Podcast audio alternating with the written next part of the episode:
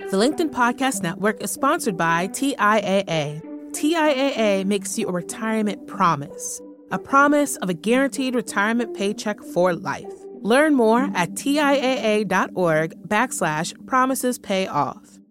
LinkedIn News. What if you could never fail? What if failure was a made up word? What if failure was something that we tell ourselves so that we can give up? What if failure is only this thing that we tell ourselves so that when we don't meet the expected goal and we fail, we say, ah, we failed and now I can give up. If failure didn't exist, then we would just keep trying over and over and over again. What if failure is a made up word? What if failure doesn't really exist?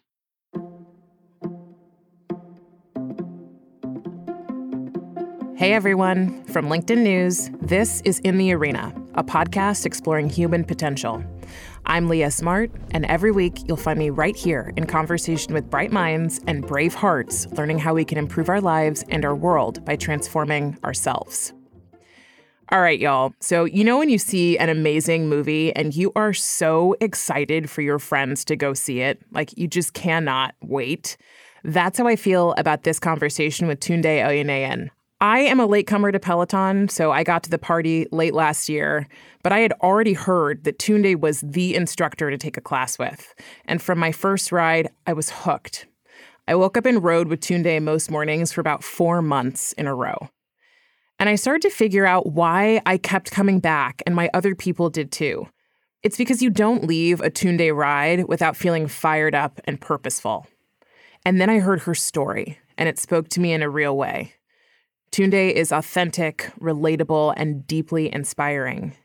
And for me, it's easy to differentiate between someone peddling temporary pop happiness and someone who embodies the full spectrum of what it means to show up as a human with all of our joys and our struggles. Plus, she's asking the kinds of questions I love, like her opening one What if failure didn't exist? Here's Tunde. What works best for me is being me. You know, everybody else is playing the role of everybody else that, that already exists.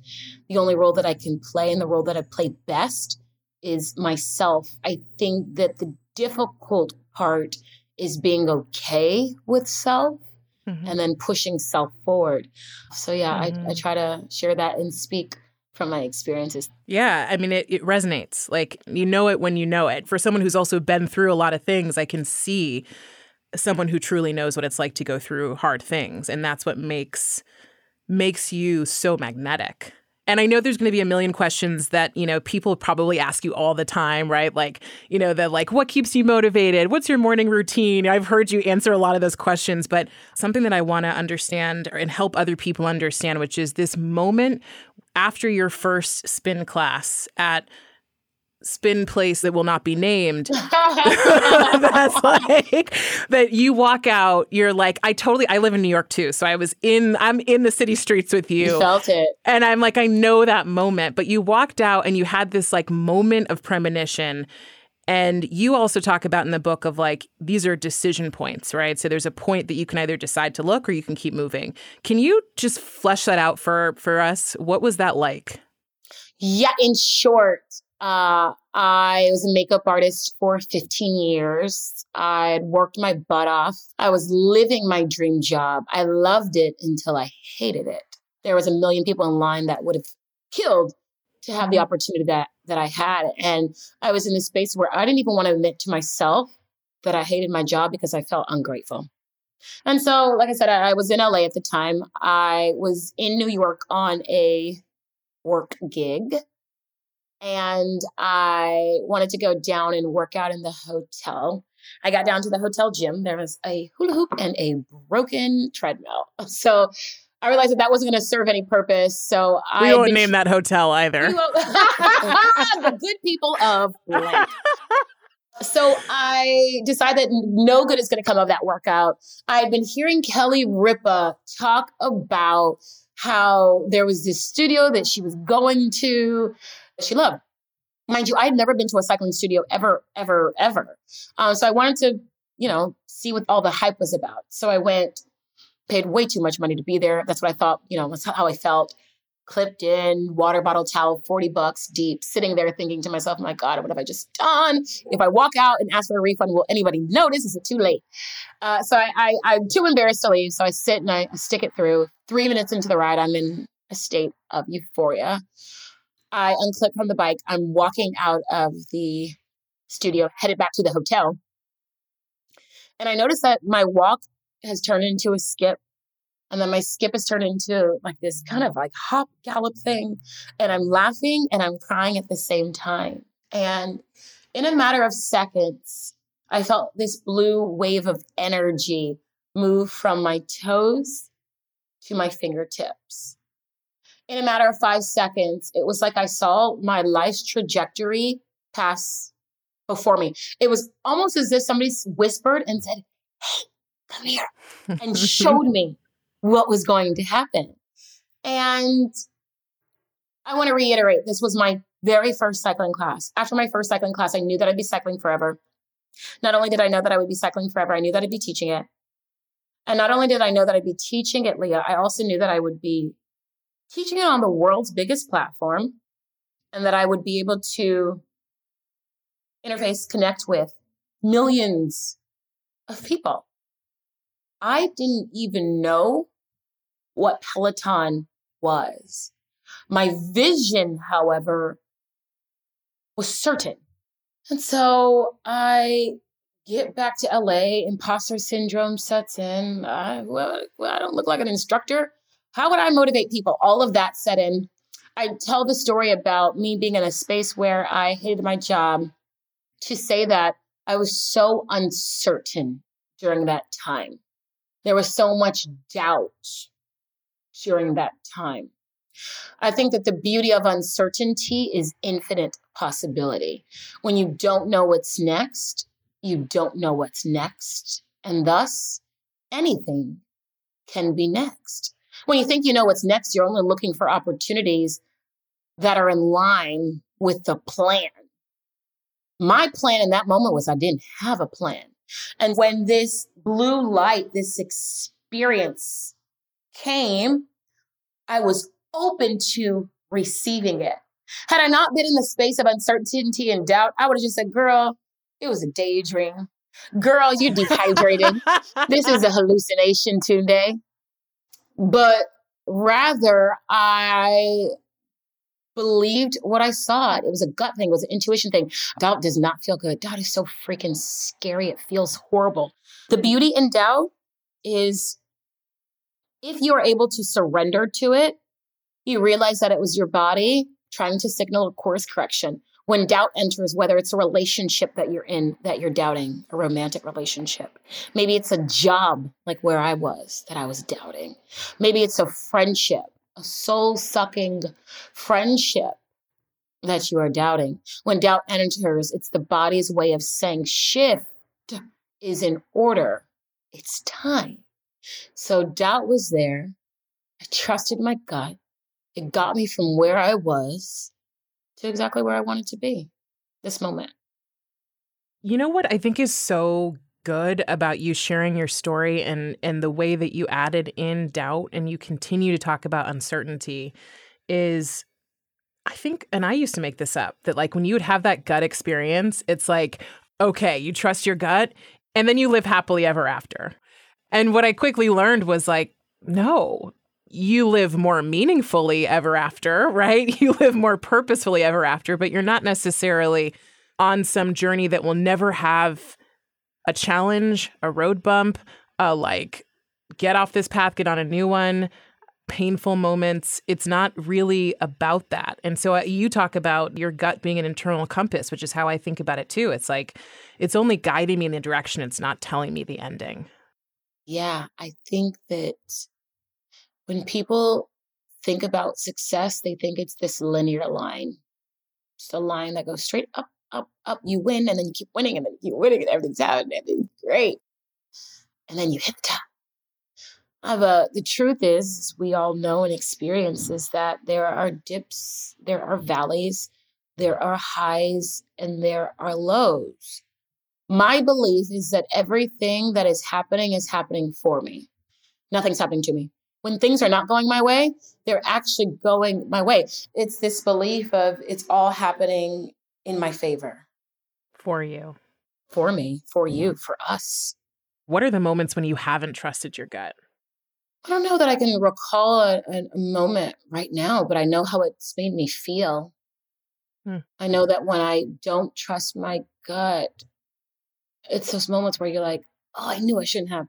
I mean, something as basic as I knew I should have wore that color on camera, and then I see my class, damn, that like I did that. green is boring on me, right? Just forest green does nothing for me. Um, uh, but yeah, those just the moments where you're like, I knew I shouldn't have, or you go out that night and something in you is telling you not to go out. Th- those are the nights that I like lost my phone or my wallet or something, or it's that little little inner voice you know in the book i refer to it as, as the drum this drum beat mm-hmm. that i follow this pulse that i follow. It's intuition. It's the universe. We all have that thing. We just learn to get really really good at silencing the inner voice that steers us. We allow fear to steer. Our inner mm-hmm. voice is intended it's a compass it's there to steer us but somewhere between then and now in our lives, then being childhood and now adulting, we get really, really, really good at quieting that voice. I think that a life well lived is a life that is lived in purpose, on purpose, and of great purpose. I define power as the ability to connect to things that make you feel alive. When you're doing that thing that you do that sets your whole body into motion when you feel that tingly thing.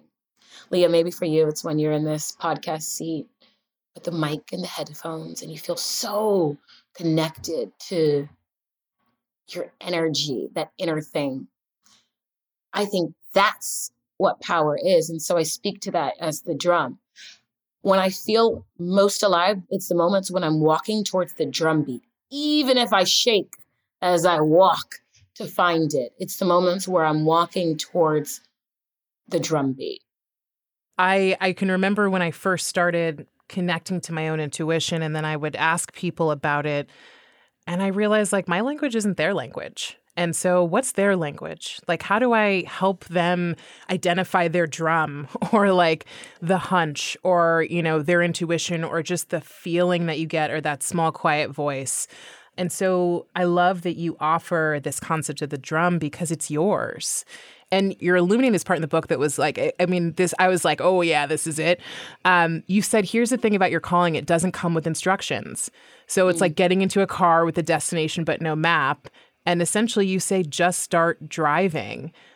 And I was like, oh, that's exactly what it is. Yeah, just move, just go. And I want to touch on something you just said, Leah, saying, like, how do you find the space to help someone else navigate towards the drumbeat. I think that when we show up as ourselves, mm-hmm. it gives license to someone else to show up as, as their selves. And when they mm-hmm. show up as their self, you can hear the drumbeat. It rings louder. I think that authenticity is the intersection of truth and trust. When you trust yourself enough mm-hmm. to show up in your truth as your truth, other people see that and that gives them license to do the same. And again, when they do the same, they connect to that hum. And then once you connect, baby, get in the car and just drive. Where am I mm-hmm. going? I don't know, but the wind feels good in my hair. I don't even have hair. You I don't even have hair. It's growing a little bit. It's growing a little bit. Okay, so your book is called Speak, and I think it, your Instagram live series inspired that name. Can you tell me more about that? Because I want to hear what the acronym is. I want everybody else to know, and I need to understand this story. You know, everything you do in life informs the next. You know, I, I led a ride at Peloton called Speak. It was just after the murder of George Floyd. The world was in a pause. We were in a standstill we were aching. We still continue to ache. We were heavy and deep in our ache. And Peloton asked me if I would lead a ride of solidarity. And in that moment, I said yes, not knowing what it would be, what it would mean. And ultimately, 22,000 people tuned in to take that ride live. For context, when JLo goes and sells out Madison Square Garden here in New York, it holds, I think, roughly 21,000 people. So there was a JLo You were JLo that day. and, you know, it wasn't to say that it was JLo, but to say that 22,000 people aligned in solidarity to come together in that moment. I think of it as a really, really, really massive protest that we all attended together. And so much came out of that ride. I mean, there were people, white men, that DM'd me and said, I didn't want to take that ride. My wife made me watch it. I found the term Black Lives Matter offensive. And now I get it. I'm with you. Black Lives Matter. There were women, white women, who said that they had never taken my class. They'd scrolled past my face every day because I looked different from them. And because I looked different, we wouldn't have anything in common. And so they didn't take my class. And I honored them for for acknowledging that and admitting that and saying it out loud, posting it on their page because the comments weren't nice. I appreciated it because it's that type of growth, that type of honesty and vulnerability that we need to get out of this. And so my question back to those women who were brave enough to step up and say that was if you don't invest 20 minutes in me, 20 minutes in me in a cycling class, why would you, if you're then the hiring manager, why would you then invest two years or 20 years in a future candidate? Mm-hmm. Recognize that bias, recognize it, see it, call it what it is, name it so that you can change it. Name mm-hmm. it. So I say that, you know, in life, one thing informs the next. And so many people think that Speak came out of that ride. Speak was something I actually created before I had started at Peloton, but I knew that I wanted to use this platform as an opportunity to create this movement that hopefully impact people, touch people, and result in change. SPEAK stands for surrender, power, empathy, authenticity, and knowledge. And so when I looked for people to have on the, the Instagram series, I looked for people that exuded those elements the ability to mm-hmm. surrender, people that own their power, people who led with empathy, people who were authentic, and then had all of the knowledge and all of the experiences to back it. From that, when I sat down to write my memoir, which in third grade, I said I'd, I'd, write a book. I didn't even have the story or the experiences yet, but I knew but that I knew. wanted. I knew. yeah. I knew. We always know. We all know it's that intuition thing. And so years and years and years of telling yourself you can't, you're not worthy, you don't know where to put the comma or the period, all the things you tell yourself. I had to unpack all of that, unpack all of those lies that I told myself on repeat, all of the lies that were holding myself hostage. So once that unpacking happened, I sat down and I was thinking about the book and I thought about those five words as elements in my life. I realized that when I surrendered, it always results in change. I realized that when I discovered my power, again, that drumbeat, living in purpose, on purpose, of purpose, when I discovered how to tap into that, I found myself. I realized that when I could practice empathy with myself, it enabled me to practice it with other people.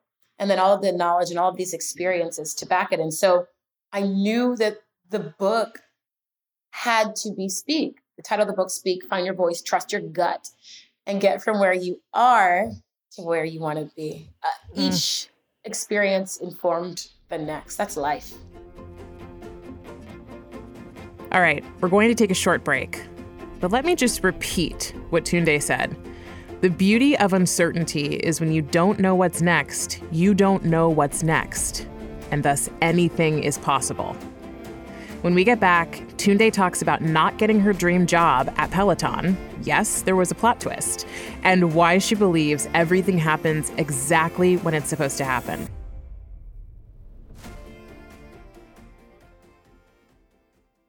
The LinkedIn Podcast Network is sponsored by TIAA. In the last 100 years, we've seen financial markets swing, new currencies come and go, decades of savings lost in days all showing that a retirement plan without a guarantee, quite simply, isn't enough. So, more than a retirement plan, TIAA makes you a retirement promise.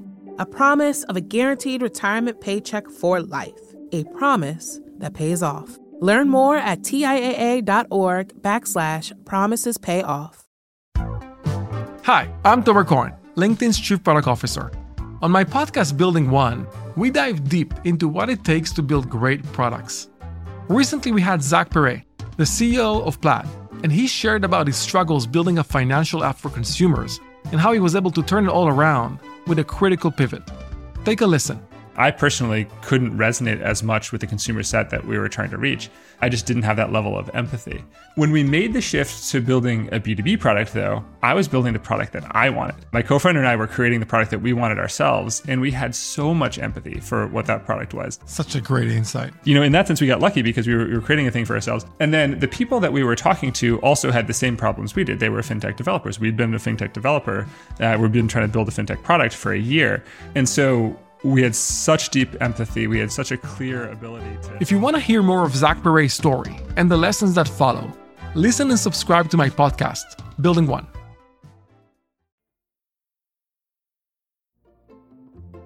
We're back with my guest, new author, and beloved Peloton instructor, Tunde Oyeneyin. You know, I wanted to ask you about this because my therapist always has to be a black woman. And she's this amazing black woman from LA. And one thing she said to me probably four months ago when I was sort of like on the edge, like I was not doing super well. I was, there's so many things going on in my personal life and professional life. And I've always felt like I've been at this intersection of like celebration and grief. There's always been something to celebrate. And then like there also is the company of grief, loss, pain. And she said to me, How have you thought about the black strong woman trope? And I, I, honestly hadn't. And so I started doing this dive into like, you know, Olivia Pope and the roles Viola Davis has played. And like I've seen it, I've been in it, but I hadn't taken a step to step back and say, what could it mean for my experience? Um, and I think there's this thing that happens as you start to do more of this work on yourself and follow the drumbeat and you start collecting community, right? People start being drawn to you because they can feel it. But I also think at the same time there's this this experience that can happen for black women where you know, as we get to this point, people assume that like we can deal with anything, right? And and that we're almost superhuman. And I'm curious if you've like thought about that or experienced it. It was something that that I almost ignored because I was like, no, I can keep going until I went, wait a minute, I need to stop. Mm. I mean, people tell me all the time, not just physically, but mentally. They say, You're so strong, you're so strong, you're so strong, you're so strong. And then I think, Am I? Do you know that for certain? right. Do you know that for certain? So, yeah, this expectation of, of being a strong Black woman, I'll open that up and say women in general, you know? Mm-hmm. I guess I think it's a blessing and a curse Mm-hmm. It's a blessing and it's a curse because it's like, I saw this T-shirt the other day that said, "No." I think a friend said this, and I told her she should put it on a T-shirt. You put it on a T-shirt for her, yeah. right? Okay, I've started now. She's gonna be very mad that I stole her idea, but it was like in crisis, call a black woman, um, mm. because there's this like innate ability to rise. Yeah, well, I mean, here's the thing. I I really relate to your story. I'm not a first generation African American or Black American, but so much of what you said felt like experiences I've had going to school and being the only black girl or like one of few black girls, but also feeling like I belonged everywhere and nowhere. And I mentioned the black strong woman trope because oftentimes when we don't get to write our stories, we don't get to flesh out what it looks like to be a whole, holistic, complex human and all the things that come with our identities. And so I think you do an amazing job. And I just, I did your Beyonce ride this morning because I was like, let me get in the zone. but you talked about the line in the sand and like how divided the world is and how you want to make an impact on both sides. And whatever those sides may be, what I got from that is, in part, being a Black woman allows us to actually take perspective on so much.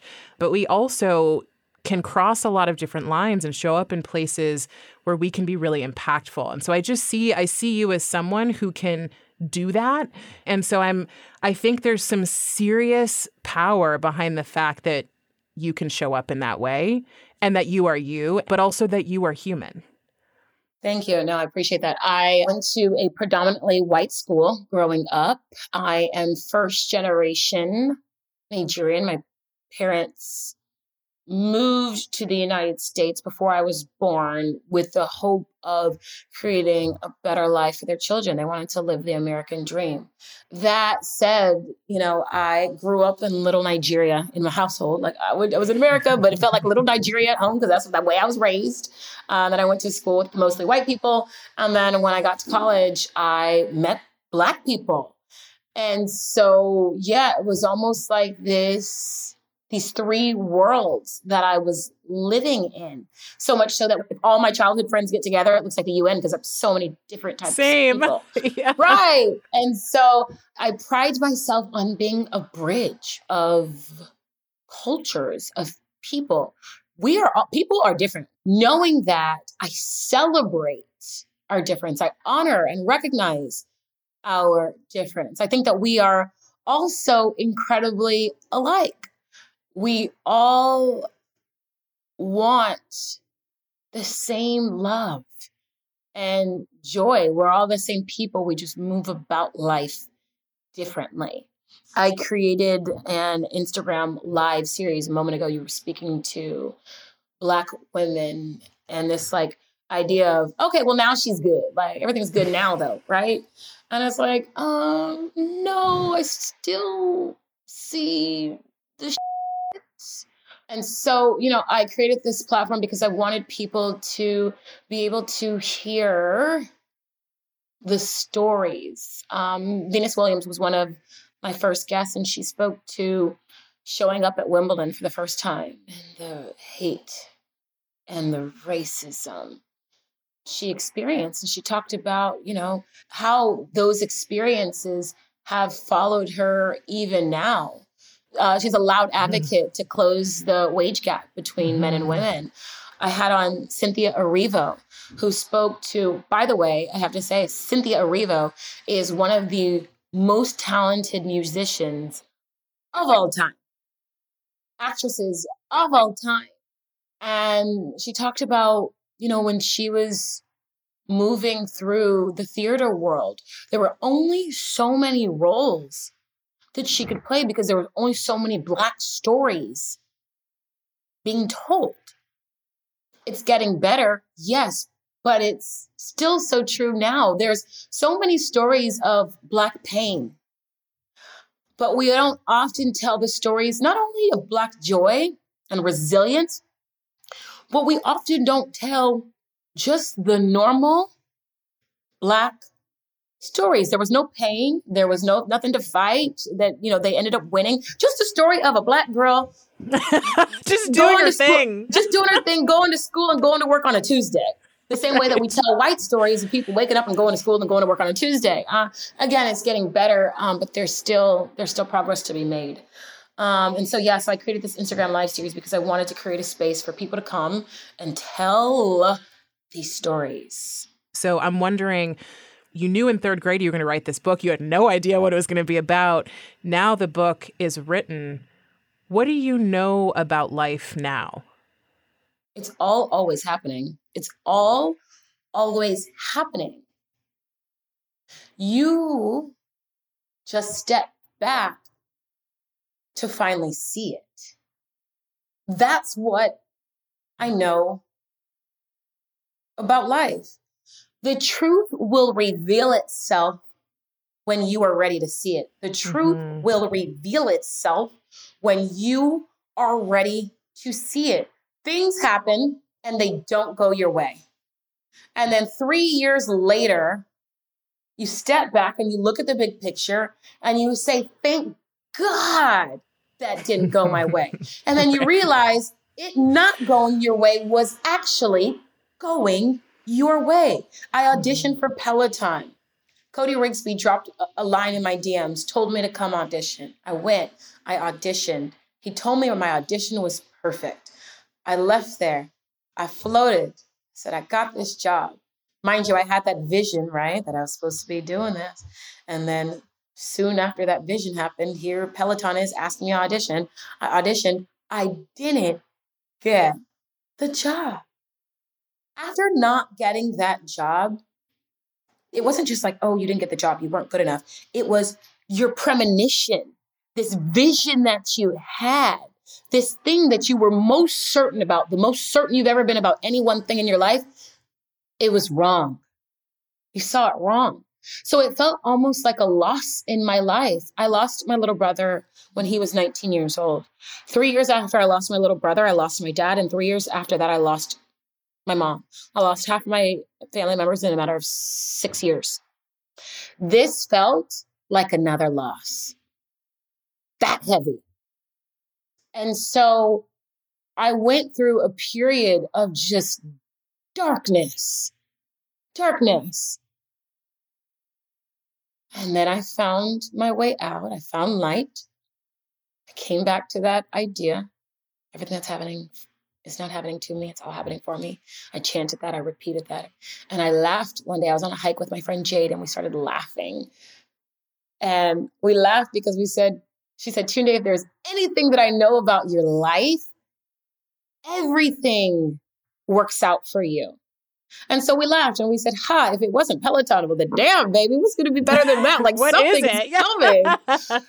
And so, you know, eight months later, they called me back. They asked me if I'd be interested in coming back to New York to audition again, and I didn't skip a beat. I said yes. Two weeks later, I lived in New York and I worked for the greatest connected fitness company globally. Um, I was not supposed to get that job the first time around. I will repeat for anyone who says, well, They didn't hire her." I was not supposed to get that job the first time around. When I sit and I really look at it, I would not be in the space that I am in now if I had started sooner. I needed to start exactly when I did. It was divine timing. What did you do in the moment that you're like, I didn't get the job though? Um, I had my pity party. It took a week. I did. Look, Yeah, I we all do. a lot about surrendering and having the ability to let go, the beauty of uncertainty, its infinite possibility, um, let go of control, right? Yes, that happened. But first, I had my pity party. Mm-hmm. I allowed myself to feel it. Oh, you have to feel it. right? It's, Everybody has their process. Now, with that being said, I don't allow myself to stay there too long because then it just moves into this state of depression and like Yeah, I was going to say, did somebody call you and say, all right, you're done? no, I have really, really, really, really, really good people around me. yeah. In that moment, Jade was one of them. Th- that hike we went on that day, that that Mm-hmm. aha hike. Um, Robin Arzon, my teammate, says, "You've made it through 100% of your bad days." The day that I got the email that I didn't get the job, that was a bad day. Mhm. And and data has shown me in life that I make it through bad days. Mhm. So I knew that I'd be okay. Number one, let's just pause on that. Data shows me that I've made it through hard days, right? Mhm. So I know I'm going to be okay. Yeah. Your story to me, your book, um, where I'm finding you now, is the process of a woman becoming. Like I really do believe I'm stealing from Michelle Obama. We Hey. are all becoming, right? Hey, Um, so, you know, I'm finding you today as myself a podcast host. I'm finding you as a Peloton instructor. In this vein of if not happily ever after, then what? Who are you becoming? What does it look like for you to continue to become? I don't know. Hmm. And I am so good with that. Going back to data, data proves that I, when I don't know what's next, anything is next. and I'm open to what's next. I know this for certain. I know that my life's mission is to speak. Mhm. I know that I enjoy gifting people with confidence. I used to say that I want to be the next Oprah. I don't say that anymore. God bless the queen. I don't say that anymore. I mean, that's a thing to say. Hey, I'm, I'm with that. You know, now I say I want to be the first Tunde. Um, all of that to say, uh, you know, I'm passionate about helping people. I would love to one day host a show that I use Oprah as the example because I think what the Oprah Winfrey show did is move people into the best version of themselves. My hope is that that's what happens after reading the book that you, the reader, takes my experiences, my stories of loss and joy and triumph, and missed opportunities and resilience, they take that and it moves them to turn a page and start to write the next chapter in their lives. Um, and anything that I do beyond this point, again, I don't know what's coming. I'm open to what's coming, excited for what's coming. Um, what I do know is that it will be a source of connectivity and good mm-hmm. for all people. Well, I want you to know you're already doing that. The book is another way to do it, but it's already done. It's already been brought in. It's already been brought in. All right, Tunde, before we go, I'm going to have you answer these three big questions. Better humans are humans that go at it together. Better work is work that fuels the soul. And a better world has a better world has included everybody. That was Tunde Oyeneyin, Peloton instructor and author of the new memoir, Speak Find Your Voice, Trust Your Gut, and Get From Where You Are to Where You Want to Be. I absolutely adored her already, and I loved our conversation. If you can, get in a ride with her ASAP so you can see what a gift she is. And one big thing before we go the drum beat. Your inner guidance, the voice, whatever you call it, you have it. We were just taught that our brains are more reliable than that voice. But from experience and many stories that defy logic, I don't think that's always true. Every single time I've listened to my inner guidance and combined it with my mind, things seem to just come together. But the important lesson isn't just the magic of finally listening to the drum beat. It's the understanding that just because you follow it doesn't mean life will be happily ever after. You'll stop trusting that drum if you think that's the point. Following the drum beat means you're going in the direction of what's best for you and your growth. And if we're all honest with ourselves, that's really what life is about growing, learning, and loving. If today's episode resonated with you, leave us a rating before you go. And even more helpful, write a quick review. It helps other listeners like you find the show and grow with our community. You can always find me on LinkedIn writing about human potential. Send me a message. I'd love to hear from you. In the Arena is a production of LinkedIn News. The show is produced by Michelle O'Brien. Joe DeGiorgi mixed our show. Florencia Iriondo is head of original audio and video. Dave Pond is head of news production. Dan Roth is the editor in chief of LinkedIn. And I'm Leah Smart. Thanks so much for coming on the journey with me, and I'll see you next week.